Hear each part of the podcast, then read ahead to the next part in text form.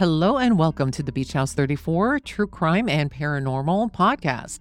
We are continuing on day six of the Darlie Routier trial, and we are continuing with the testimony of Officer David Mayne. He was the one who took a lot of the photographs inside and collected a lot of the evidence the night of the crime.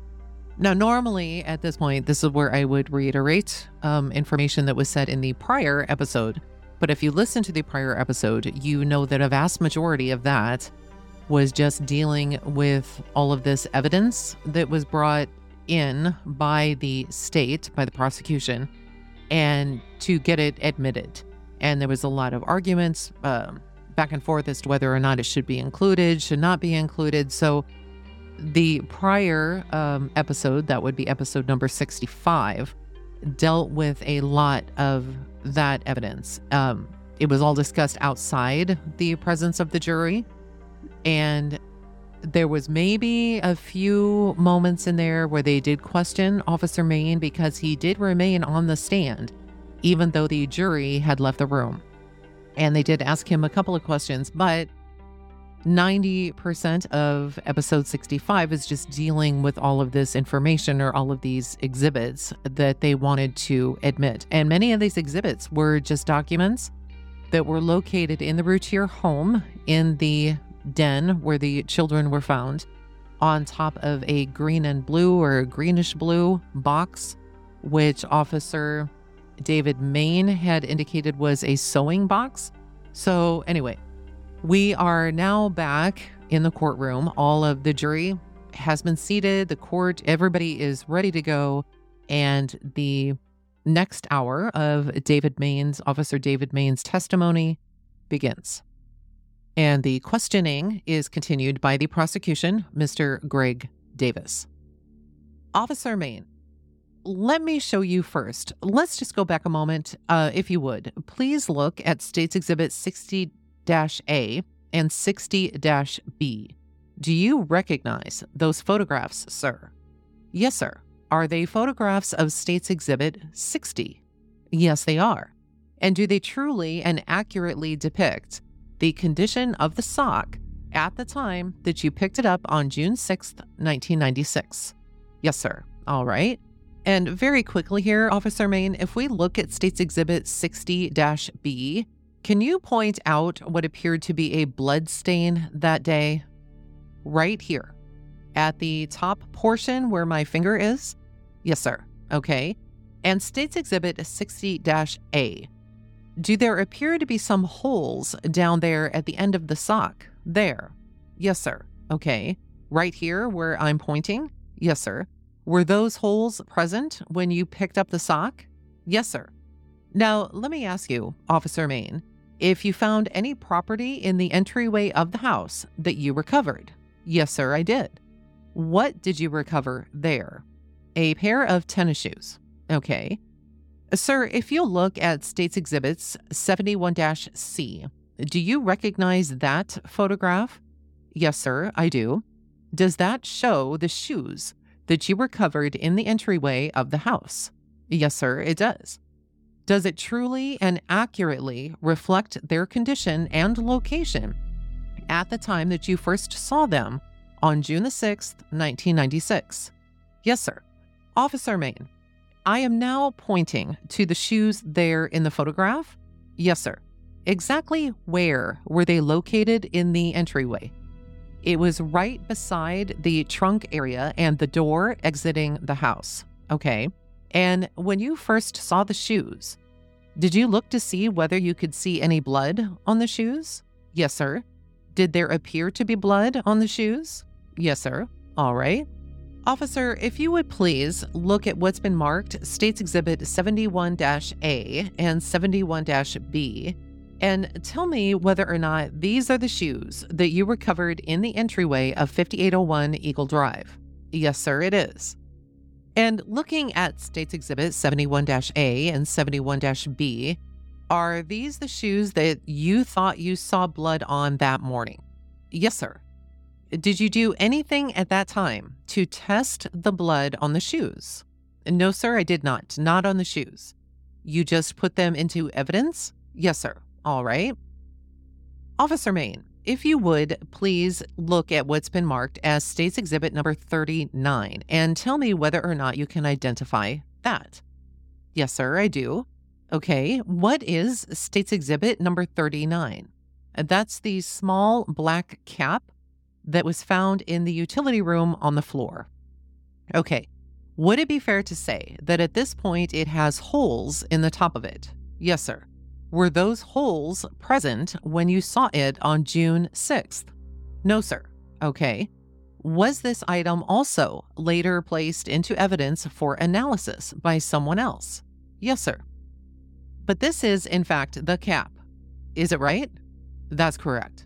Mr. Greg Davis then says, uh, Your Honor, at this time, we'll offer State's Exhibit number 39. And then Mr. Richard Mosty of the defense says, May I take the witness on voir dire uh, very briefly? The court says, You may. So then he begins his voir dire uh, examination. Mr. Mosty asks him, Did you take Exhibit 39 into evidence? No, sir. When was it taken into evidence? Some days later. But you don't know? I'm not for sure of the date. No, sir. How do you know that's the same hat? Did you place any identifying marks on it of your own? No, sir. How do you know it's the same hat? Talking with the investigators and officers. Of your knowledge, how do you know it's the same hat? It looks like the hat from the pictures. Okay. Mr. Mosty then says, uh, no objection. The court then says, all right, uh, State's Exhibit 39 is admitted. At which point, Mr. Greg Davis begins his direct examination. Officer Mayne, now I want to take you back to the vacuum cleaner in the kitchen. And before lunch, is it true that we, you were testifying about where that vacuum cleaner was positioned? Is that correct? Yes, sir. Let me ask you whether or not you took any photographs of the vacuum on the floor prior to the time that you lifted it up off the floor? Yes, sir. Did you also take photographs of that area where the vacuum cleaner had been after you lifted it up off the floor? Yes, sir, I did. Okay. Officer Mayne, if you would, if you'll look at what's been marked as States Exhibit 43 A and 43 B. Does 43 A truly and accurately depict the vacuum cleaner as it appeared while it was still on the floor there in the kitchen? Yes, sir. And does 43 B, does that truly and accurately depict the portion of the kitchen floor where the vacuum cleaner had been after you lifted it up on June 6, 1996? Yes, sir. Your Honor, may the witness please step down for a moment. The court then says you may. Mr. Greg Davis then continues Officer Mayne, let me now ask you to again stand to the side here so all of the jurors can see States Exhibit 43 A. What do we see in that photograph, sir? We see the vacuum cleaner lying on the linoleum floor and blood around. You see a small piece of glass right here. Okay. What is this object that I am pointing to on the right side? A trash can. Okay. This rectangular shaped object here in the left hand portion is the carpet. Okay. And the sink would be located where in relationship to 43 A? It would be right up here. Okay. And again, 43 A is taken on June 6th before you moved the vacuum. Is that correct? That's correct. States Exhibit 43 B. What does States Exhibit number 43 B show? It's the area where the vacuum cleaner was lying. Up here, you can see the trash can. In this area here, you can see the rug area and also the glass. Okay, just as a reference point, let me, do you see the objects that I'm pointing to in States Exhibit 43 B? Yes, sir. What is that object? It's a piece of broken glass. Okay, and I am pointing to an object down here in States Exhibit 43 A. And I'll ask you whether or not that's the same object as shown in States Exhibit 43 B. Yes, sir. Now, the two objects that we have drawn the lines to here, can you tell me what they appeared to be when you lifted the vacuum cleaner off the floor? Blood footprints. Did you find anything else underneath the vacuum cleaner besides the bloody footprints? Any other glass? Yes, sir. Can you point for the members of the jury where you may have found some other glass? Right up here and up here, okay? Were these two bloody footprints shown in State's Exhibit 43 B? Were they visible to you before you moved the vacuum cleaner? No, sir. And again, just so we can get a direction here, looking at State's Exhibit 43 B, where would the sink be in relationship to the bloody footprints? Right in here. Would the footprints then be leading away from the sink or towards the sink? Away from the sink. Uh, thank you. Whereupon the witness then resumed the witness stand and questioning was continued. Officer Mayne, when you picked up when you picked the vacuum up, where did you place it? I placed it beside the wine rack, the wine rack and the closet area. At any time on June the 6th, 1996, did you ever move the vacuum cleaner back over to where it had been near the sink? No, sir. Okay. Just one other question here. As we look at States Exhibit 43 B, do you see the object on the left hand side of that photograph? Yes, sir. Let me ask you whether or not that was this particular area that I'm pointing to. Was that visible to you before you moved the vacuum cleaner? Yes, sir. Officer Mayne, let me ask you whether or not you ever collected any evidence out of the garage itself. No, sir. Did you ever take possession of a window screen from the garage area? Yes, sir. I did take the screen off the window. Okay. And if you would briefly tell us what was the condition of the screen at the time that you retrieved it from the window? It was cut in a T shaped pattern. Okay. And how did you remove the screen? The screen was removed by another officer and handed to me. Was that done on June the 6th? That's correct. All right. Sir, if you would please, look at the object that's been marked as States Exhibit number 42 A. Do you recognize that? Yes, sir. Is this in fact the screen, the window screen that you retrieved from the window on June 6, 1996? Yes, sir. Is it still in the same condition as when you first retrieved it on June the 6th? It appears so, yes. The cuts that we see in the screen today, were they present on June the 6th, 1996? Yes, sir. Okay, and you had indicated a T cut. By that, what do you mean? I mean, it goes straight across and then down the bottom. Okay. When you retrieved the screen, do you remember how the screen was folded? Was it folded inward toward the garage or was it folded outward toward the patio? Do you recall? Inward toward the garage. Okay. The frame on the bottom portion, does it appear today to have been bent in some fashion? Yes, sir. Was it in that same condition when you picked it up on June the 6th? Yes, sir. And let me ask you also, Officer Mayne, did you ever retrieve any evidence from upstairs in the residence? Yes, sir, I did. Okay, and specifically, did you go into the bedroom with the bunk beds? Yes, sir. All right. Officer Mayne, let me ask you to look at States Exhibit 70. Do you recognize that, sir? Yes, sir. Okay. Is this the comforter that you retrieved from the bedroom on June 6th, 1996? Yes, sir, it is. Okay. At the time, did it have any holes or defects in it? No, sir. Okay. Did you do anything to analyze this thing for blood or other evidence? No, sir. Did you place it into evidence for further analysis by someone else? Yes, sir, I did. Officer, when you looked at the comforter, States Exhibit 70, did you try to determine whether or not you could see any blood on that? It appeared to have some type of blood stain on the comforter. Okay, is that why you took it into evidence? Yes, sir. Okay. In addition to the items that you have identified here today during your testimony, did you retrieve additional items from the family room there at 5801 Eagle Drive? Yes, sir. Officer Mayne, let me show you what's been marked as States Exhibit 150. Do you recognize that photograph, sir? Yes, sir. Is that a photograph that you took in the family room on June 6, 1996? Yes, sir. Does it show certain items in this photograph that you retrieved? Yes, sir.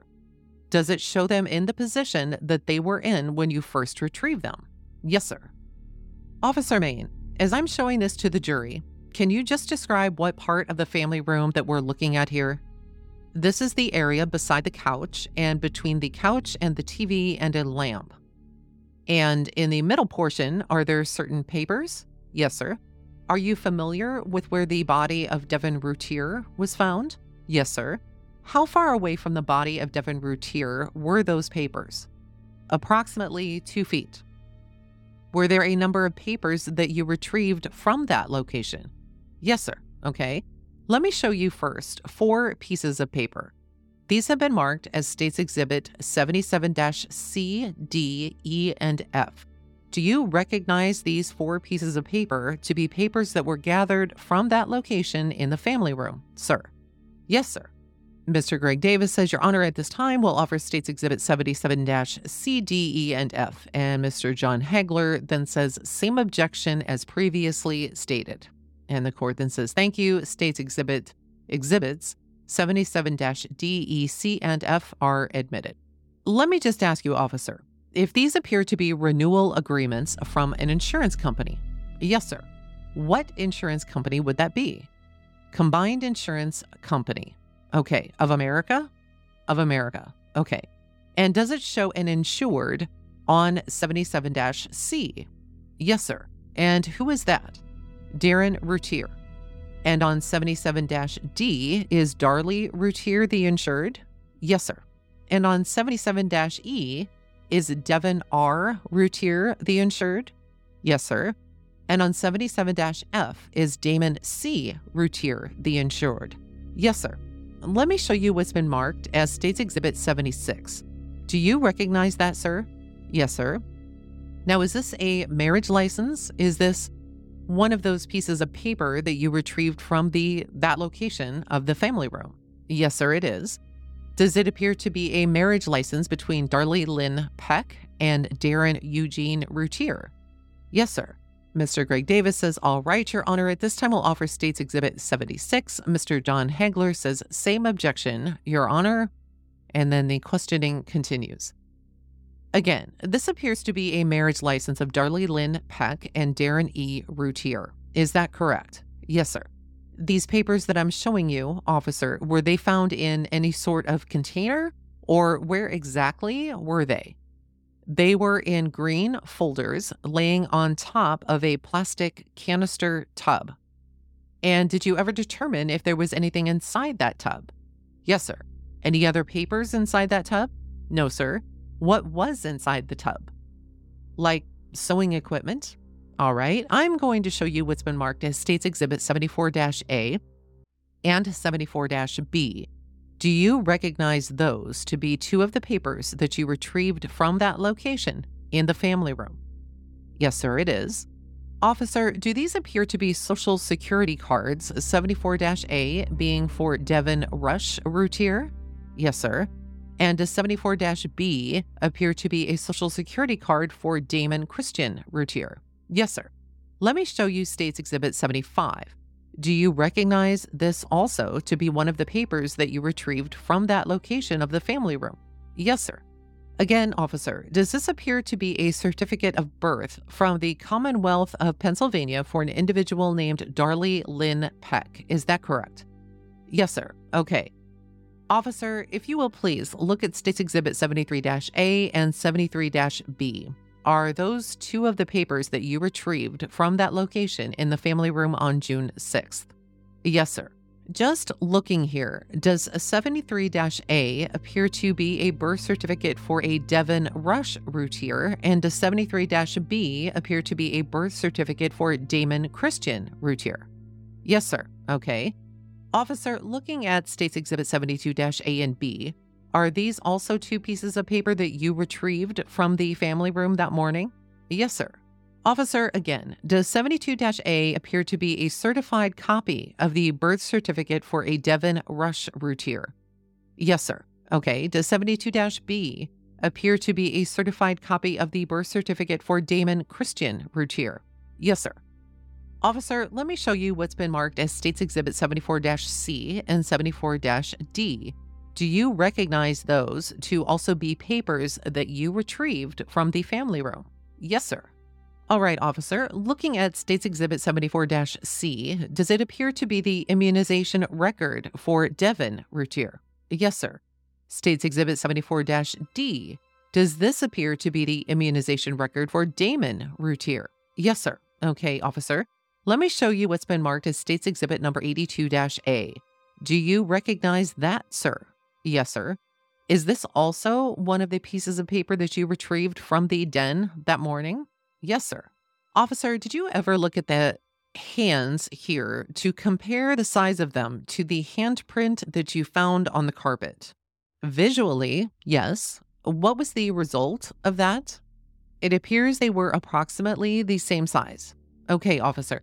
Let me show you what's been marked as States Exhibit 77 G, a folder with several pieces of paper inside. Were these papers also found by you in the family room on June 6th? Yes, sir. Does this appear to be a brochure from the A.L. Williams Company concerning insurance? Yes, sir. Officer, looking at States Exhibit number 77A and 77B, were these papers found by you in the family room on June 6th? Yes, sir. Officer, would you please look at the notebook that I have marked as States Exhibit 78? Do you recognize that, sir? Yes, sir. Did you find that notebook in the family room on June the 6th? Yes, sir. Officer, if you would please look at the piece of paper that I'm holding, States Exhibit 80. I'll ask you whether or not you found this piece of paper in the family room on that date, also on June 6th. Yes, sir. As well as did you find States Exhibit 79 A, 79 B, and the notepad identified as States Exhibit 79 C? Did you find all four of these documents in the family room on June 6th, sir? Yes, sir. All right, Officer Mayne, if you could just step down briefly and just point on the diagram of the family room exactly where you found the documents that we've just offered into evidence, sir. Whereupon the witness then steps down and approaches the jury rail. And the court then says, Before, let me make this statement to the jury. Ladies and gentlemen of the jury, States Exhibit 77 D, E, C, and F and States Exhibit 76 and 74 A and B, 75, 73 A and B, 72 A and B, 74 C and D, 82 A, 77 G, 77 A and B, 78, 80, and 79 A, B, and C were admitted because they were found at the scene and for no other reason. And if necessary, a limiting instruction will be given to you in the charge of the court, if that is appropriate at the time that I give my charge of the court. Mr. Greg Davis then says, Officer, if you could hold that end, if possible, just point out for us where you found these documents. Right here. Okay. And I'm pointing here at States, States Exhibit 11 B. Am I pointing at the location in that room where you found them? And that's correct. Okay. If you'll step around so all those jurors can see you. Okay. You found all the papers in that one location. Yes, sir. Okay. Mr. Greg Davis then says, Your Honor, I would like permission to publish certain documents to the jury.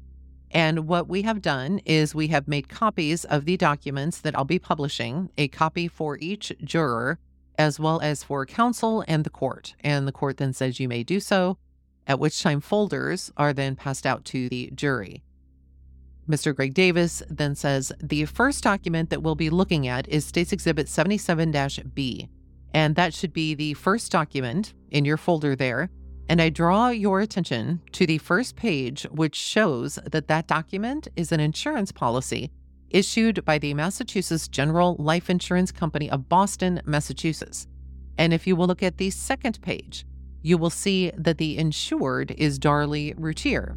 You will also see under the monthly cost of the insurance schedule that the flexible premium adjusted for life insurance for the insured is $100,000. You'll also notice on the second line, CR 86, children's insurance initial specified amount is $5,000 with premium due on that. Now, if you will look at the second document in the notebook, you'll see that's States Exhibit 78. And you'll see the first page is actually the outside cover of the notebook that I'm holding here. And if you'll turn to the next page, you'll see the page that's actually shown about four or five pages deep into the notebook here that I'm holding. And you'll see here that A.L. Williams, Darin, $350,000, Darlie, 50, Combined Insurance Company, their address, telephone number.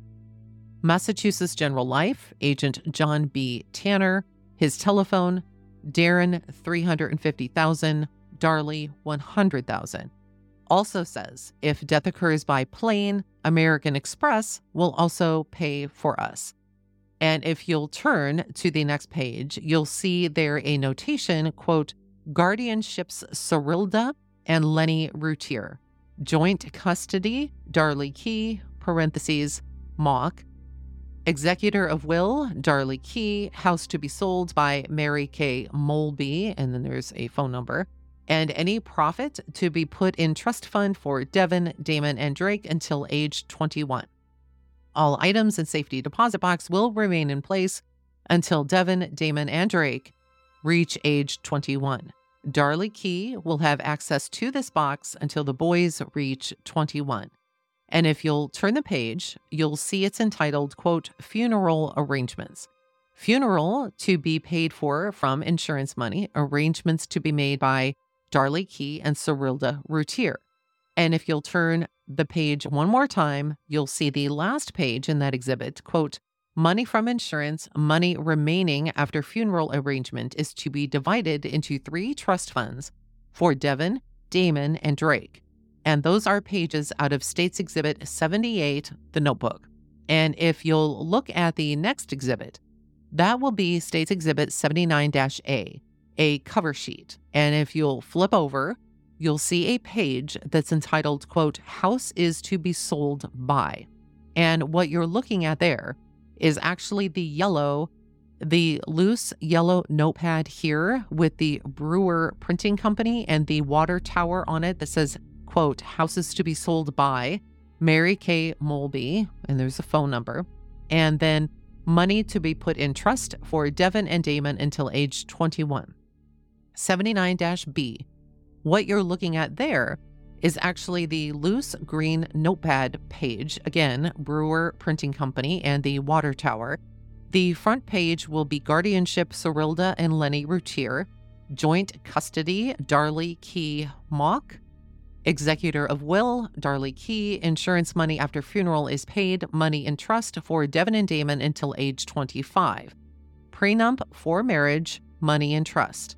Trust is $25,000 each when they start college. If they don't, and you'll flip to the next page, what you'll see is what's on the back of the green pad. If they don't go to college, the money stays in trust until age 25. All items in safety deposit box to be kept in box until Devon and Damon reach age 21. Darlie Kee will have access to the box. An allowance will be taken out of the trust one once per year in the amount of $10,000 to be used for Devon and Damon's living expenses while in custody of Lenny and Cyrilda until Devon and Damon reach age 18, no exceptions.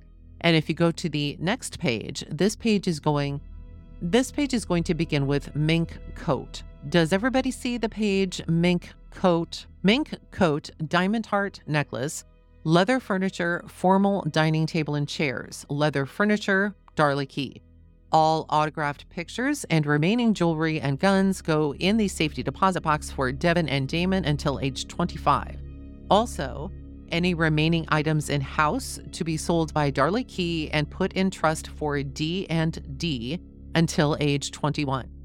1986 XJ6 Jaguar Dion Routier and stereo with big screen TV, Armani statues, two diamond and gold watches, Arenda Routier, 1987 30 foot boat, Lenny and Cyrilda Routier, also green marble three piece clock set and large vase in entrance, three piece bedroom suite, Barbara Jovel. If you'll turn it over, you'll see what is a pink page still on the pad. kitchen table and chairs, entrance table, and green leather TV chairs, and two carat diamond rings, Tammy Dovell. All clothes and amethyst ring, Dana Stahl. All perfume bottles and emerald ring, Danielle Stahl. Everything in shop is to be sold by Darlie Kee. $10,000 each is to be given to Barbara and Tammy Jovel. 10,000 is to be given to Darlie Kee. 10,000 is to be given to Lenny and Sorilda Routier. Remaining money is to be divided among Dana Stahl. And if you'll turn, you'll see the beige colored tab page here. Danielle Stahl, Arenda Routier, Dion Routier. All of the boys' items from house to be taken with them to Lenny and Cyrilda Routier, including all pictures and any personal items that Devon and Damon want to have with them. The dog and two cats are to go with Dion, with Devon and Damon Routier, and are to be taken care of at the residence of Lenny and Cyrilda Routier. And that's the last page on the notepad that's actually written on. All right. And if you'll look at the next page in the packet there, you will see States Exhibit 80. The first of the back part where it's been marked here states exhibit number 80. And if you'll go to the last page there, the copies aren't real good, but you'll see the writing. Money from this policy is to be put into trust for Devon and Damon until age 21. It appears Darlie Routier's signature and that of Darin Routier beneath them. Mr. Greg Davis then continues to question Officer David Mayne. Okay, and again, officer, the papers that we just read were they also included in the bags that were out there in the open on top of that blue or green box? Yes, sir. Let me ask you on June the 6th, 1996, did you collect any more evidence out there than what we have just seen? Yes, sir. Okay. Any other papers, for instance? No, sir. Okay. What other evidence did you retrieve out there on June 6th? Some marijuana, Mr. John Hagler then says, Excuse me, Your Honor, may we approach the bench? The court then says, You may indeed. Mr. John Hagler then says, Your Honor, we need a hearing outside the presence of the jury. The court then says, Will the jury step into the jury room briefly, please? The court then says, Let the record reflect that these proceedings are being held outside the presence of the jury and all parties in the trial are present. You may proceed. Well, why don't we go through with this testimony first and then Mr. Hagler can make his objection? Go ahead, Mr. Davis. So Mr. Greg Davis then says, I have no further questions, Your Honor. The court then says, That's it? Mr. Greg Davis says, Yes, sir. The court says, All right. Mr. Greg Davis says, Concerning that date, I have some questions about June the 14th. The court then says, Okay. You got anything else that might indicate anything, any extraneous offense or anything? Mr. Davis says, No, sir. Just for the record, I was not attempting to offer an extraneous offense. I'm very well aware of the court's order here in that regard, and that the matters are to be taken up outside the presence of the jury. I expected the answer, quote, No, I didn't retrieve anything else, because that's the only evidence. I'm looking at an outline here. That's the last piece of evidence that I've got on my outline here is the papers. Court then says, All right, I'll sustain the defense objection. And when the jury comes back, I'll instruct them not to consider that for any reason whatsoever. Mr. Douglas Mulder then says, Judge, that won't do us any good. This is a flagrant violation. We've been over this three or four times. It's not like this witness has not been prepared in this. This was a deliberate attempt on the part of the prosecution and the witness, I submit, to go into matters that the court ruled inadmissible. You can't cure this, and you shouldn't ask us to try to live with your ruling because it won't do us any good at this point. And then Mr. Mosty says, Your Honor, and I would point out that he was asked a question Did you get anything else? The answer to that is a yes. And we've been through however many items of evidence here that he's talked about. And it just so happens that on this one, he adds, yes, marijuana immediately. This witness should, well, I can't imagine that someone wouldn't know better than to try to throw something out like that, has been covered time and time and time again in rulings by this court. Mr. Mulder then says, Judge, they've even had a dress rehearsal on this, and the witnesses have testified. If we can take this witness on voir dire, we'll establish how many times he's talked to the prosecution. But now you put us in a position of having to go into this matter and show the jury that it was, in fact, a very, very small quantity of marijuana. The jury doesn't know whether there were bales out there or whether there were pounds or just what. But now we're in the position because of this deliberate misconduct of having to clear this matter up before the jury and show them that it was that we're talking about grams, a few grams instead of ounces or pounds or whatever. The court then says, Well, are you moving for a mistrial? Mr. Mulder says, Yes, sir. The court then says, Okay, motion for mistrial denied. I will so instruct the jury. Mr. Mosty says, You're not going to instruct them about a mistrial, are you? The court says, No, I'm going to tell the jury, I will caution the jury, I'll instruct the jury to not consider the last comment of the witness for any reason whatsoever. Mr. Mulder then says, Well, Judge, we're placed in the position of having to go into this.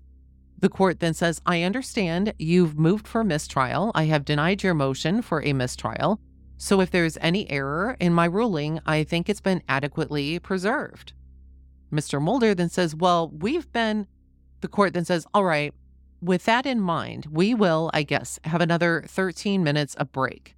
Mr. Mulder says, Would it be presumptuous of me to ask the court to admonish both the witness and the prosecution?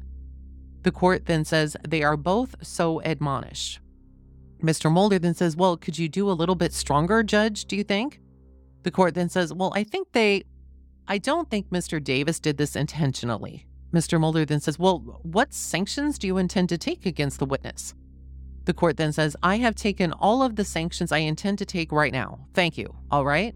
Mr. John Hagler says, Your Honor, for the purpose of the record, our objection is that this is an extraneous offenses inadmissible under Rule 404B.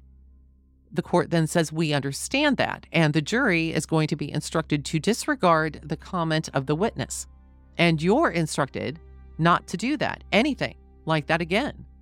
The witness then says, Yes, sir. Mr. Greg Davis says, Yes, sir court then says, All right. Mr. Mosty says, And could he be admonished that that's even true on cross examination when I cross examine him? The court then says, Yes, by all means. Keep quiet about that. All right. I guess we're on break now until 20 minutes to 3 o'clock. So at this point, after they said, All right, I guess we're on break now until 20 minutes to 3 o'clock. Then the court resumes the record, and the court then says, and of course the jury is not there, all right, let the record reflect that these proceedings are being held outside the presence of the jury and all parties in the trial are present. Mr. Davis, Mr. Shook, and Miss Wallace, you're instructed to make sure that all of the witnesses are properly prepared and not to have a repetition of what just occurred. Is that clear? Mr. Greg Davis then says, Yes, sir. And I will state to the court that during the break that Miss Wallace went back and talked to the Rowlett officers who are scheduled to testify later in this case. And we have re-emphasized to them again that these matters are not to be gotten into during their testimony. The court then says, All right, thank you. All right, bring the jury in. Mr. Mulder then says, Wait a minute, Your Honor, couple of things. One, Judge, if it please the court, what happens if they do? The court then says, Well, We'll, we'll come to that. We'll cross that bridge when we come to it. Let's bring the jury in, please. Mr. Douglas Mulder then says, And what second, what could the court please tell us? What instruction do you intend to give the court, the jury? And the court then says, I intend to give the jury the following instruction not to consider the last comment of the witness concerning marijuana found to be found at the scene for any purpose whatsoever. Please disregard it and then says, All right, let's bring the jury in. And Mr. Mosty again says, oh, Wait a minute. Could we have a second to think about it? Mr. Mulder says, We may not want any instruction. I just may not want it reemphasized. The court then says, Well, I intend to do that, so I'm going to do it. Mr. Mulder then says, Over our objection? The court then says, Thank you. Mr. Douglas Mulder says, All right. The court says, All right. Miss Sherry Wallace then says, Wait, excuse me, are you all objecting to his limiting instruction? Mr. Mulder says, No, he's already ruled, and we aren't going to argue with him. The court then says, I'm going to give them a limiting instruction, so let's bring them in. Mr. Mosty then says, and it's noted that we object to that limiting instruction that you just, the court then says, all right, thank you. The court then says, all right, let's go back on the record. All right, let the record reflect that all parties in the trial are present and the jury is seated. Ladies and gentlemen of the jury, you are instructed to disregard the last answer by the witness. Mr. Davis. Mr. Greg Davis. Yes, sir. The court. All right. Mr. Greg Davis says, I'll pass the witness for cross examination. The court then says, Mr. Mosty. And at this point, the cross examination by Mr. Mosty begins, and we will end this uh, particular hour ish of uh, David Mayne's testimony and continue on with the cross examination in the next episode in the Darlie Routier trial. Okay, so I don't mean to laugh. I know this is a very serious uh, trial that's happening, but after the marijuana comments, I actually thought, gee, should I leave them on a cliffhanger and just leave it as that? But I thought, no, no, that wouldn't be the right thing to do. So, anyway, let's go over what we've learned uh, so far in here. Um, now, let's go way back uh, because they were talking about the uh, sock that was found and um, Officer David Mayne said that there were holes in the sock when he first picked it up. Now, I'm going to go back and I'm going to check on some other testimony because I believe this contradicts somebody else's testimony, but I need to locate it. He also said that tennis shoes were found just inside the door of the Routier home that had blood on them, and they happened to be a pair of men's Reeboks.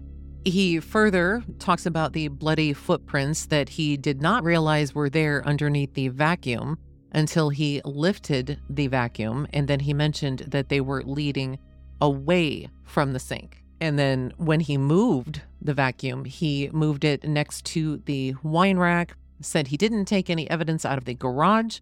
He did take the screen off the window. He didn't actually remove the screen himself. Somebody else did that, but he took that into evidence and then said that the screen itself was cut in a T shaped pattern. But then while he was looking at this screen, he noticed that the screen itself was folded inwards towards the garage. He did go upstairs, grab a comforter from one of the bunk beds of the children, which appeared to have blood on it. And then they the prosecution then brings up in front of the jury all of these documents that were talked about in episode number 65, which the defense had objected to over and over and over, uh, but was denied. So he brings them up. He has Officer Mayne affirm that these documents were found in the residence, especially in the uh, family room slash den. And the prosecutor goes over them one by one. And at which point, after he's gone through all of them, like, hey, you know, take a look at, you know, 77 CDEF 76, that was the marriage license. And then there was the social security cards, and then Darlie's birth certificate, and all of this stuff, which really doesn't seem to have hardly any, if any at all, bearing on the trial he still brings them up and has Officer Mayne affirm that they were found in the residence and he goes over them one by one.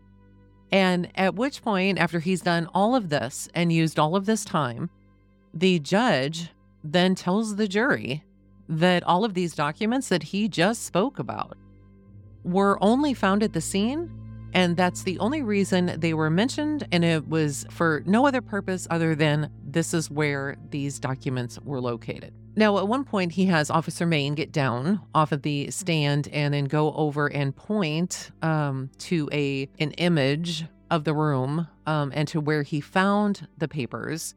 And then he, the prosecution, hands jury the jury copies of some documents, which talk about Darlie's insurance policy and Darin's insurance policy, along with these pages of a notebook, which were copied and, and given to them. And essentially, what these do is these lay out what Darin and Darlie wanted to have happen in the event of their death. Um, it lays out who has custody of the children, who would sell their house, the trust funds for the kids, the money to care for the kids, and then the items that they own and who would get what. And when it comes to items that they own, the prosecution makes it a point to say, quote, and then we turn the page to where it says mink coat. Does everybody see the page with mink coat? No, obviously, obviously drawing attention to this mink coat. And I don't know what their purpose is, but to make the jurors feel less empathy for Darlie because she might have more than they do. I I honestly don't know. So when they go through who gets what, there are some new names that pop up that we have not heard yet before. So let's go through who these people are. First of all, there is Cyrilda and Lenny Routier. These are Darin's mom and dad. The second is Darlie Kee. That is Darlie's mom. Dion and Arenda Routier. Uh, one is Darin's brother, the other one is Darin's sister. Barbara Jovel is a friend of Darlie's and the daughter of Helena, who did laundry and some cleaning at the Routier home. And then the last two are Dana and Danelle Stahl, who are related to Darlie. So, after they've gone through all of this, you know, who gets what and all of these different things, questioning resumes on Officer Mayne, and he's asked if any other evidence was collected out there. And all he said was, I'm sorry, I just can't believe this happened. All he said was some marijuana. So this caused a huge issue with the defense. I mean, obviously. And it was such an out of nowhere statement that not only did the prosecution get reprimanded for it, so did the officer who was testifying. But, you know, there's no way to put this, the genie back in the bottle, is there? The damage is already done.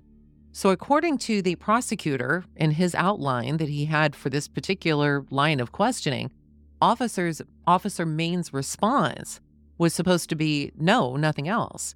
He said, the prosecutor said he wasn't expecting it either. So, after some back and forth, the defense tells the judge they don't even want the judge to mention anything to the jury, to even disregard it, because they don't want it to come up again. But the judge refuses and instead just tells the jury once they come back in to just simply disregard what they last heard and just left it at that. So at this point, we are done with the direct questioning from the prosecution. And it is now time for the defense to come up and do the cross examination. And we will start that in the next episode of the testimony of Officer David Mayne in the Darlie Routier trial. We will talk to you very, very soon. Thank you.